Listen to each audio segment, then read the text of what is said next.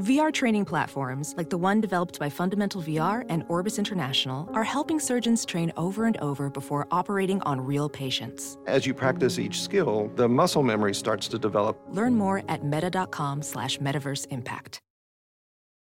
Go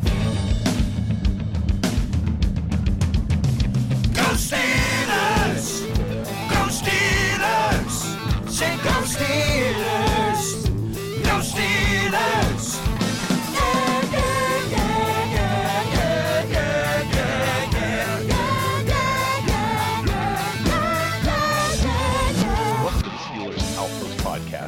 Member of Sports Drink Network. It is June 20th, 2022. This is Tom coming to you from the Underground Studio in the Washington, D.C. Outpost.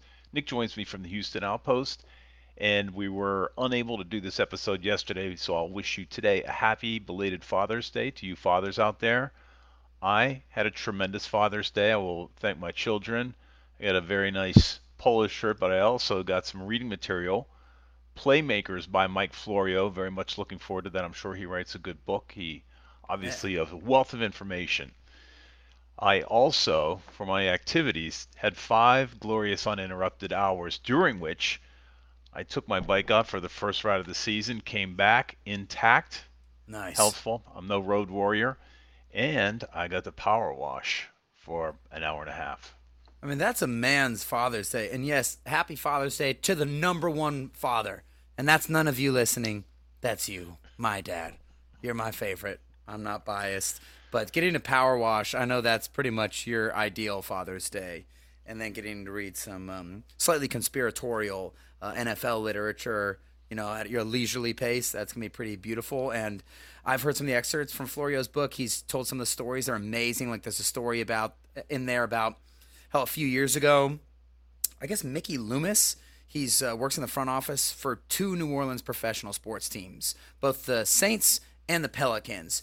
And they had just traded Anthony Davis one summer or something like that, superstar MVP candidate center uh, for the Pelicans at that time. They traded him to LA, and then, but like, or they were in the process of trading him to LA, and they had a deal on the Saints side of the thing with the Cowboys to send Sean Payton to the Cowboys. It was already in writing. It was going to happen. And then the Anthony Davis trade came through, and Mickey Loomis, I think it's Mickey Loomis, said, I can't be the guy who gets rid of Sean Payton and Anthony Davis in one offseason for New Orleans, so I am nixing that trade. And I'm pretty sure that is Florio exclusive sort of knowledge. That's shocking. I mean, I, I can't remember the last time we've had a major coach trade like that. It's sort of shades of the Belichick retiring on a napkin after one day coaching the Jets type of material. And uh, so I think that there's a lot of really cool stories in there that are not totally public knowledge or maybe not widely proliferated. And I'm glad that I sort of gave myself a present on Father's Day, which is knowing you'll get true enjoyment out of reading it. But I wasn't going to read it because it's a book. Sometimes that's hard to do. And now I'll get to hear the stories from it. So thank you for Father's Day. Oh, of course. Well, you're being modest. He, he does read. And I'm going to read off the script that we this is uh this has actually been a pretty good offseason. We're we're usually kind of wringing our hands hoping there'll be something to talk about. There is no lack of things to talk about. No. The number one story, Minkah Fitzpatrick signs a record-breaking contract. Let me just give you a couple of parameters here really quickly. $73.6 million, 36 million guaranteed, guaranteed as they say. So that places him numero uno in terms of total cash. He is, uh, depending on how you measure these things, in the top three of guaranteed money. Yeah. I think that this is the most no brainer, easy signing the Steelers have made since one year ago when they signed TJ Watt. So you're talking about two guys, one who's won the Defensive Player of the Year, one who was, and he's in it every year, TJ Watt, one guy who was in the running his first year with the Steelers and is universally agreed upon to be one of the very best safeties in the league. I know there's been some weird back and forth conjecture over like the last year of like, oh, maybe he's overrated, he's not, but just follow any good film Twitter account and you'll see. Ask, look at any interview from any head coach. Minkah Fitzpatrick is a massive deal in Pittsburgh, and he's spectacular. So th- that is really off the table. I mean, especially like since the Steelers don't have anyone else who can play deep, and so much of his responsibility, it is almost a Revis like impact. Or like, well, they're not going to throw towards him.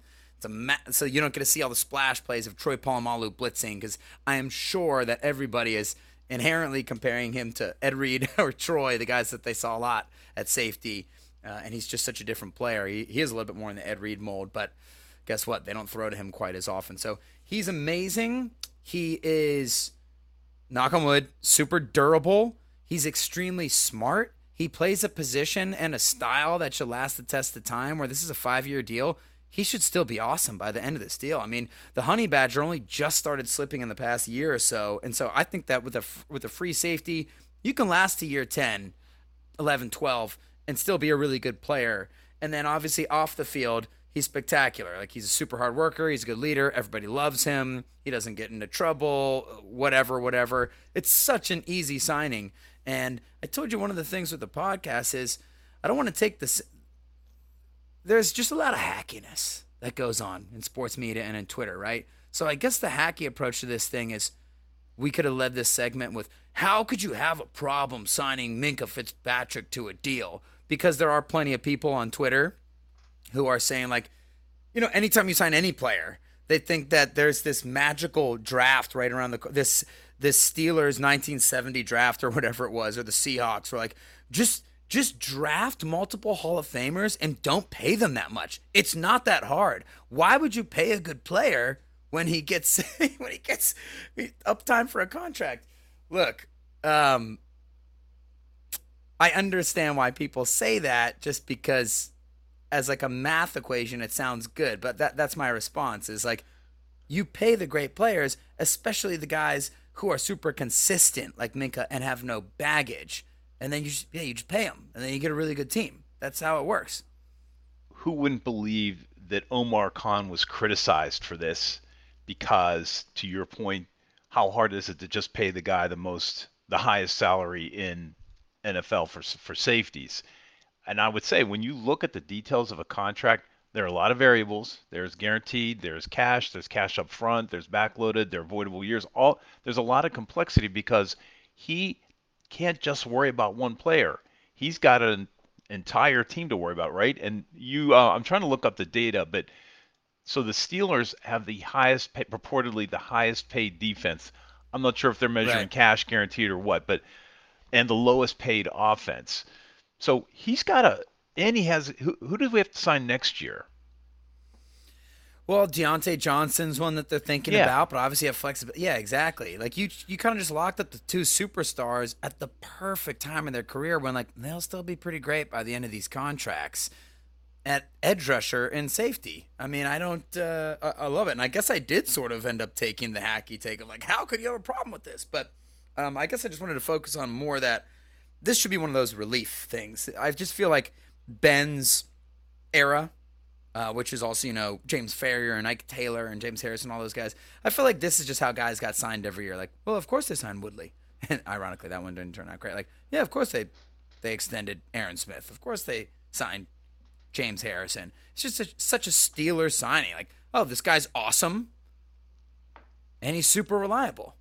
It's great. I think it's spectacular. And I guess my analysis of the situation is, I'm so glad they got it done so early, and I wonder if this is a little bit of a sign of the changing of the guard from Kevin Colbert to Omar Khan, because traditionally this deal for a Steelers superstar player gets done literally within three days of the first game. Because I believe TJ was like that, and I believe uh, Cam Hayward was the same way.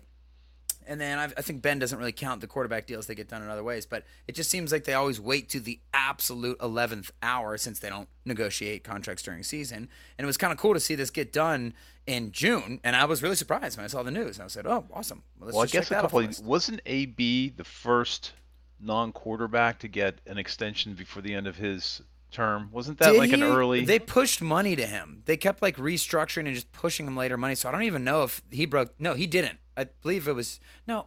I don't know. I don't think they extended him, but I do remember what they did is they pushed money up towards him every single year, and I loved that they did that too because the argument against it will be, oh, that's a dangerous precedent to set. But I think with somebody like AB or like TJ Watt, who's the guy who the first guy who they've given like extra guaranteed money to, uh, besides Ben. I think with AB and TJ Watt, it's so easy to make to the point to the players. It's like it's it's Antonio Brown. Like you're you, you just you have no argument that you're on the same hemisphere as this guy and same with TJ Watt. So I think those were calculated risks that the Steelers took and a good sign that they're flexible and modernizing. Yeah, and I think you're on to something about the, the changing the philosophy because the Steelers generally don't guarantee more than a year's worth of, of salary and obviously Minkah at 36 million his average is what 18 he's basically got 2 years guaranteed that's kind of unusual and I have to say, I don't think that's just because Omar Khan's the GM. He's been GM for two minutes.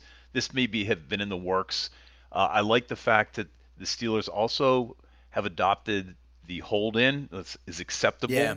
to lock guys in and you know make sure that they're at practice. Uh, they're not from their their standpoint they're not going to get injured before a contract's done. So there does seem to be some flexibility in the way the Steelers are dealing with their their signings now. Yeah, and the players are just going to continue loving the Steelers for this. I mean, there's you just can't find a player has a bad word about them. And it was even J.J. Watt was talking about the Steelers the other day on McAfee when you know they always bring up the question of his brothers and like, hey, why didn't you come to Pittsburgh play with your brothers? And he just he praised the Steelers relentlessly and said, yeah, when I talked to TJ, it's the um, the point that he gets to is like, yeah, Tomlin's the exact coach that everybody thinks he is. He's super personable. He's tough and hardcore, and he tells you exactly where you stand. Everybody loves playing for this guy, and and that front office as well. So that's a big deal, and I'm hoping that we see that really pay off with this Kenny Pickett. Like, hey, we're going to go with the rookie contract, and especially if we're going to go with the rookie where okay, we didn't wait for years to find, or we didn't trade up for a Justin Fields or maybe a more ballyhooed prospect. We're taking the guy who's like, okay, it may not be the highest ceiling, but he could be a good quarterback. But let's use the rookie contract to the advantage. So I hope they use the Steelers being well liked and Kenny's rookie contract as an excuse to make some massive signings within, you know, next year. I would hope that they make like a, a big splash free agency signing because otherwise you can say everybody loves playing for the Steelers and that's great. But then what does it like get them besides being morally sound? Yeah, and I'm really curious to see what they do with Diontae. I mean, we've talked Yeah. about this ad nauseum, right? How much do they value? How much do they want to take a wide receiver who probably who's definitely not in AB's league, but relative to what they can get in the league, uh, is he worth the money? We, we will see. We'll see what George Pickens can do. I mean, that might that that Yeah, that exactly. to me might, and I'm not even sure.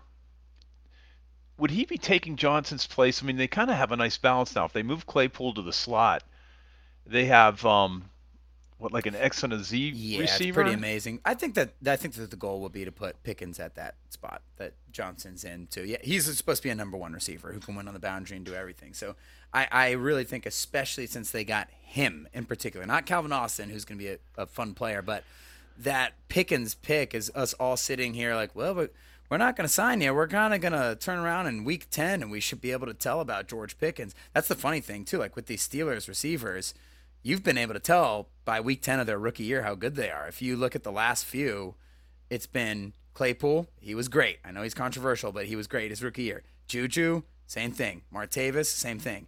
James Washington, didn't really do much. and that's kind of how it panned out. So I'm reticent to say that we're going to have to make a final ruling on Pickens by week 10 or whatever it is. And I only say week 10 because Juju and Martavis, well, Juju might have started earlier. Who am I thinking? Yeah, Juju Martavis started like week six or week eight. Like they waited till halfway through the year. So I, I gave him a, a few weeks. Whereas with Chase Claypool, you probably knew by week four or five, like, oh, this guy's really good. Um, but I guess that is a perfect transition because I realized I didn't put this on our script because it just came out. Our friend David was just texting me Chase Claypool's quote. Have you seen it from today? Just now. Yeah. So we got to find a fun way to cover this because this is such a common NFL offseason story. One player makes a proclamation that he's a good player and that he thinks he's a good player. But he did say, I'm a top three receiver in this league. And of course, people are going to rip him for it. Obviously, we know on the podcast, well, like talent wise, he like that's kind of what he looks like. He's Julio Jones and Calvin Johnson esque. He's gigantic. He's gorgeous. I mean, the man's insanely handsome. He's fast and he's ripped. He he's a freak of nature. He actually does have the body type of a top, and and some of the plays he makes are top three receiver esque. Where you you'd say it's actually not insane to think that, but obviously he's just missing one important skill, which is consistently catching the ball. or finding where it goes through the air. So we know he's not a top three guy. So I don't want to take, I don't want to have the preordained conversation here, which is what are they supposed to say, right? Like that's usually it. I want to ask why three? Like, why not five? It shows a lack of one? confidence. or like five, or like I'm a top ten receiver. I'm a top. Th- I'm a top five. I'm a, like, does he have two other guys in mind, or was that him trying to be like, well, I want to be confident enough to know that I could be the best, and I feel like five is almost selling myself short, or is he thinking like, well, no, I mean Ja'Marr Chase and Justin Jefferson are better, so, but other than those guys, I got him. Well, he set his own he, set his own milestones at what 1300 yards and 10 touchdowns. That That's gives us something this year. That's what he, predicted for himself. So that that gives us something to watch and maybe we'll do that with uh we might put a little skin in the game. Yeah, let's put a little skin in the game and let's do that.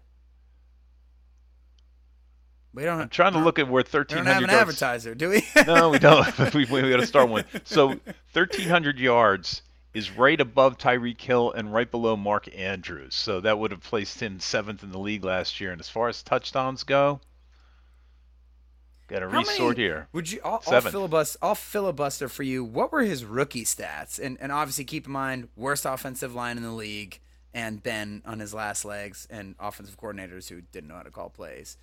So even those could be a little bit low, but he he definitely put up some decent numbers his Yeah. rookie year, right? He had 62 receptions, 873 yards, and Okay, that was there. that. But that the big one was that he had nine touchdowns.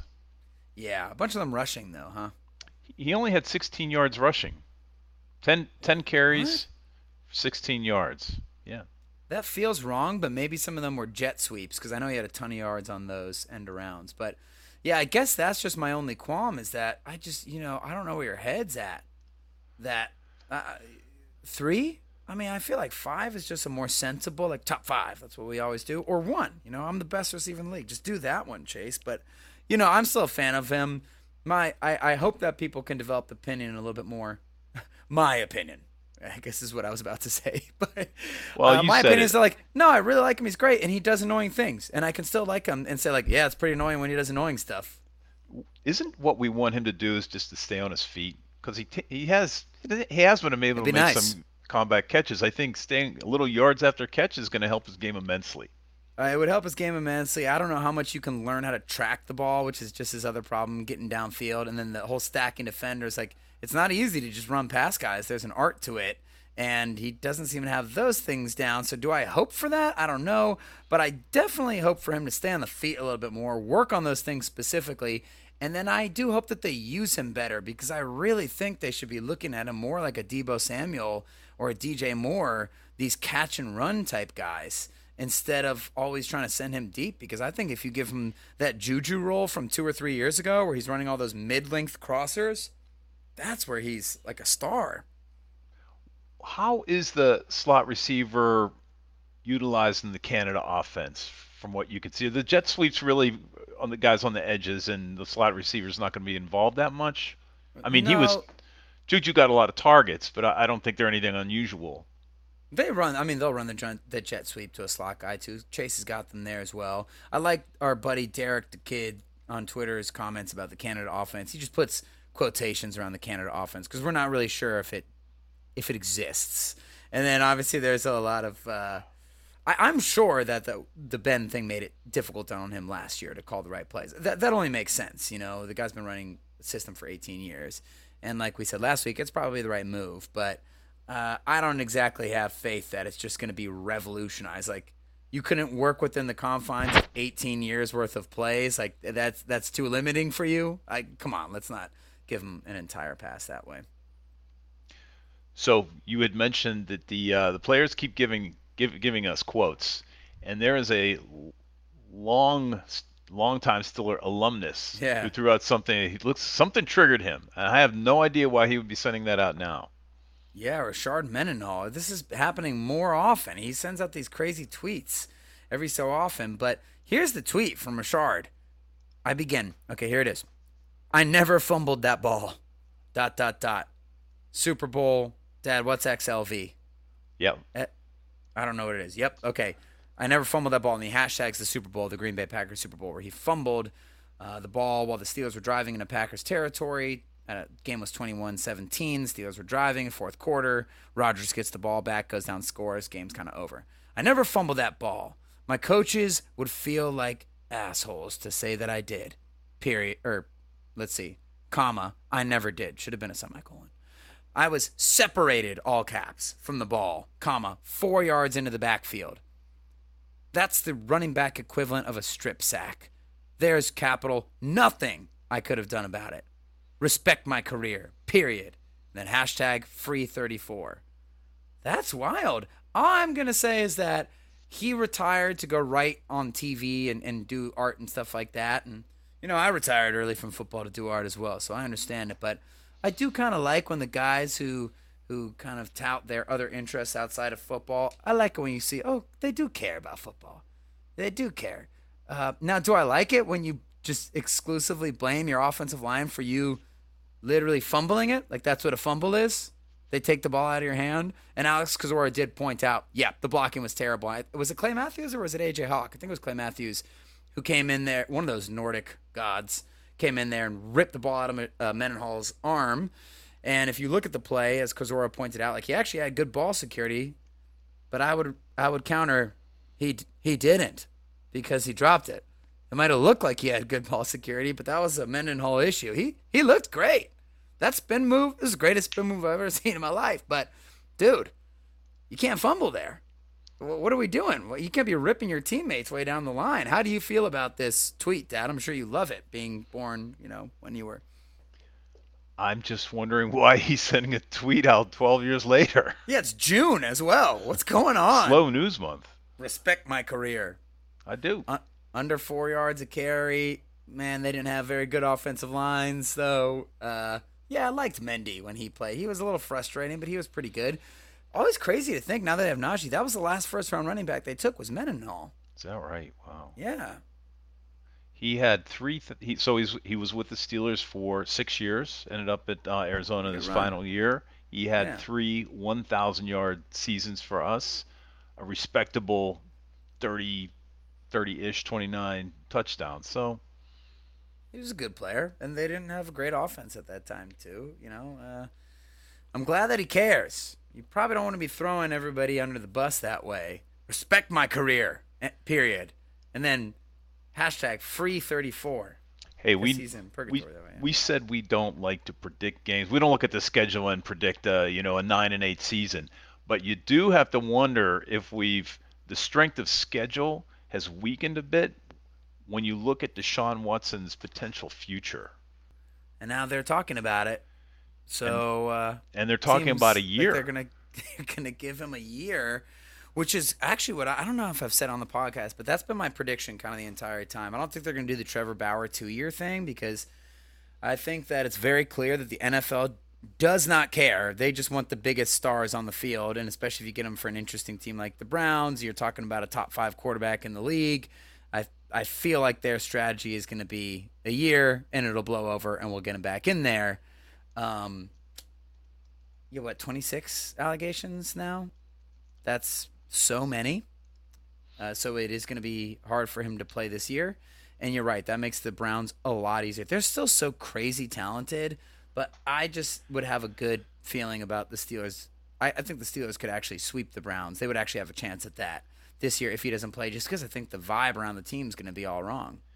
You know, what's uh, this should not be a surprise, but I was a bit surprised that the NFLPA is going uh, is going to vigorously defend him against such a penalty. They and they're they're comparing what is being uh, purported for Watson to the conduct to which the owners and management are held. The quote the quote right. unquote ownership and club or league management have traditionally been held to a higher standard and will be subject to more significant discipline when violations of the personal conduct policy occur. And specifically, they're going to point to Dan Snyder, Robert Kraft, guilty yeah. of Hand pretty much guy. the same, yeah, pretty much the same uh, type of activity, and Jerry Jones, who reportedly had protected a player. So, right, I mean, right. good point. I mean, we've we've talked about every time there's a controversy of this nature, uh, we talk about this the NFL's uneven handling. Now the uh, the NFL has hired a disciplinary officer. Uh, Sue Robinson, a retired federal judge, to sort of separate this and get Robert uh, Roger Goodell out of the equation. So presumably, you know, she may be able to weigh these things in a bit more judicious manner. I'll be curious because I, when you think about Ray Rice, right? Yeah. The picture of him in the elevator, Of a video. the Yeah, video. clocking her. And it all comes back to Ray Rice. And speaking of Mike Florio again, that's what he says. Like Goodell almost lost his job over that. So they're gonna take this seriously. They're they're gonna. It's just gonna take. I guess with the amount of accusations, it's gonna take to like 2024 for them to even like resolve all the cases. So they're just gonna. And think about this, Dad. They just suspended. What's the receiver? The little receiver from Atlanta. I don't know. Ridley. They suspended him a year for betting. I want to say like five hundred dollars on a game when he was not with the team this past year. He took the year off and he bet on a game. And they're like, "Oh, he was betting on NFL games. He's an NFL player. He's suspended for the whole year." I didn't hear that story. Yeah, it was a few months back. Oh, stupid of him to do it, but at the same time, it was like 500 bucks. He's not at the team facility. He's not like in the NFL. Technically, he took the year off, like a mental health issue. But uh, they suspended that guy a year, so it will be crazy when Deshaun Watson gets the same treatment. And we know, like, look, this is the dark side of the NFL. It's just about money for for the for the owners who are at the very top. Like that's why because if there's somebody gambling, that's going to take money out of their pockets. That that would make uh especially with the proliferation of legalized gambling, gambling, you could think, oh, the the league is rigged, and that would really affect your profits. Whereas they've kind of shown like you can, you know, people can get past uh, player misconduct and stuff like that to a certain extent. Do you recall last week during the our episode we we were talking about a favorite under the radar Steeler that we used to we tracked each game. We had a little we had a little um, Segment. Yeah a little little cutout during our segment about oh David no, David Johnson. it was Will Johnson, and this oh. is even better because the segment was called "Will Will Johnson Get the Ball." It's the worst, best segment ever known to man. But that actually makes this even better because we constantly just we decided David Johnson and Will Johnson are the same guy. And I can't remember who came first, who came next, or if they had overlap, but they're both great H backs. Is he back? Yes, he may be he may be back. He's not back now. He is a running back, free agent running back, uh, whom the Saints did not re-sign, but uh, conjectured to be looking at the Steelers. And what is the quote? The quote is, "That would be a great place to be at." A new David Johnson, you're saying, right? I mean, Yeah. I'm assuming he's reincarnated. Yeah, he, he's new. That's brilliant. I love the sound of that. I think that uh, we'll be following his career closely. We'll be tracking it here on the podcast, and we can do that thanks to Sports Drink. Sports Drink sponsors every episode of the Steelers Outpost podcast these days, and we are so thankful for Sports Drink, your digital water cooler. They're a newly created internet community that tries to find the intersection of sports and not sports. They're here to help us grow, and they're here the copy says something, but I realize what they meant to say is they're here to love the Steelers and exclusively the Steelers, and so are we. So that's dope. Go to sportsdrink.org or open Instagram and type in at sportsdrink, spelled like sports drink without the vowels, to learn more. Hey, before we get out of here, we haven't talked about this, but it's so noticeable when you see any photos or videos of training camps. These guardian caps that the players. Oh my wearing. gosh, how have we not talked about that? Yeah, no, give me the concussion. I'm sure So- they're all saying the same thing. Yeah. Uh, you know what? I, I I'm jaundiced, and then I, I read a little bit more about them. That they they are uh, so they're not going to use them in in season. To which I said, Do you not care about the players? But you know, like everything, it's, there's there, it's not a panacea. Studies show that many factors contribute to concussions. It's Yeah. including force, the place of the impact, brain development, previous history of head injury. So this is not the be all and end all. It's it's you know it's one experiment to reduce the driving force one drawback of the caps and, and if you think about what those things probably are are and they're they're rubberized is that Yeah. they don't deflect off of each other as easily so you could literally you know where you would have a glancing blow against the normal helmet these things might tend to stick together for a second as opposed to just sliding off of each other so that slightly increases the chances of neck neck injury Um, oh, neck injury. Gotcha. Yeah. so the technology has advanced to the point where some players are wearing sensors in their mouth guard that provide extra data about the impact, and geez. that allows the, the you know the, the developers to have information that they otherwise couldn't develop in a laboratory. So uh, it, it's interesting. I, I don't know if It looks hilarious.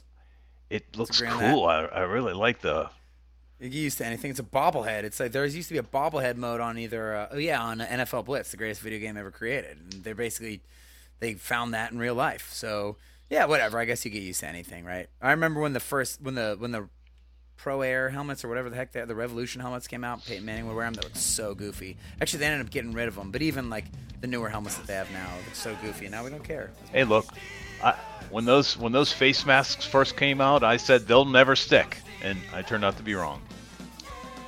Hit us up on Twitter at Steelers Outpost. Shoot us an email at SteelersOutpost at gmail.com. Thanks for listening. Until next week, go Steelers. Okay, bye bye.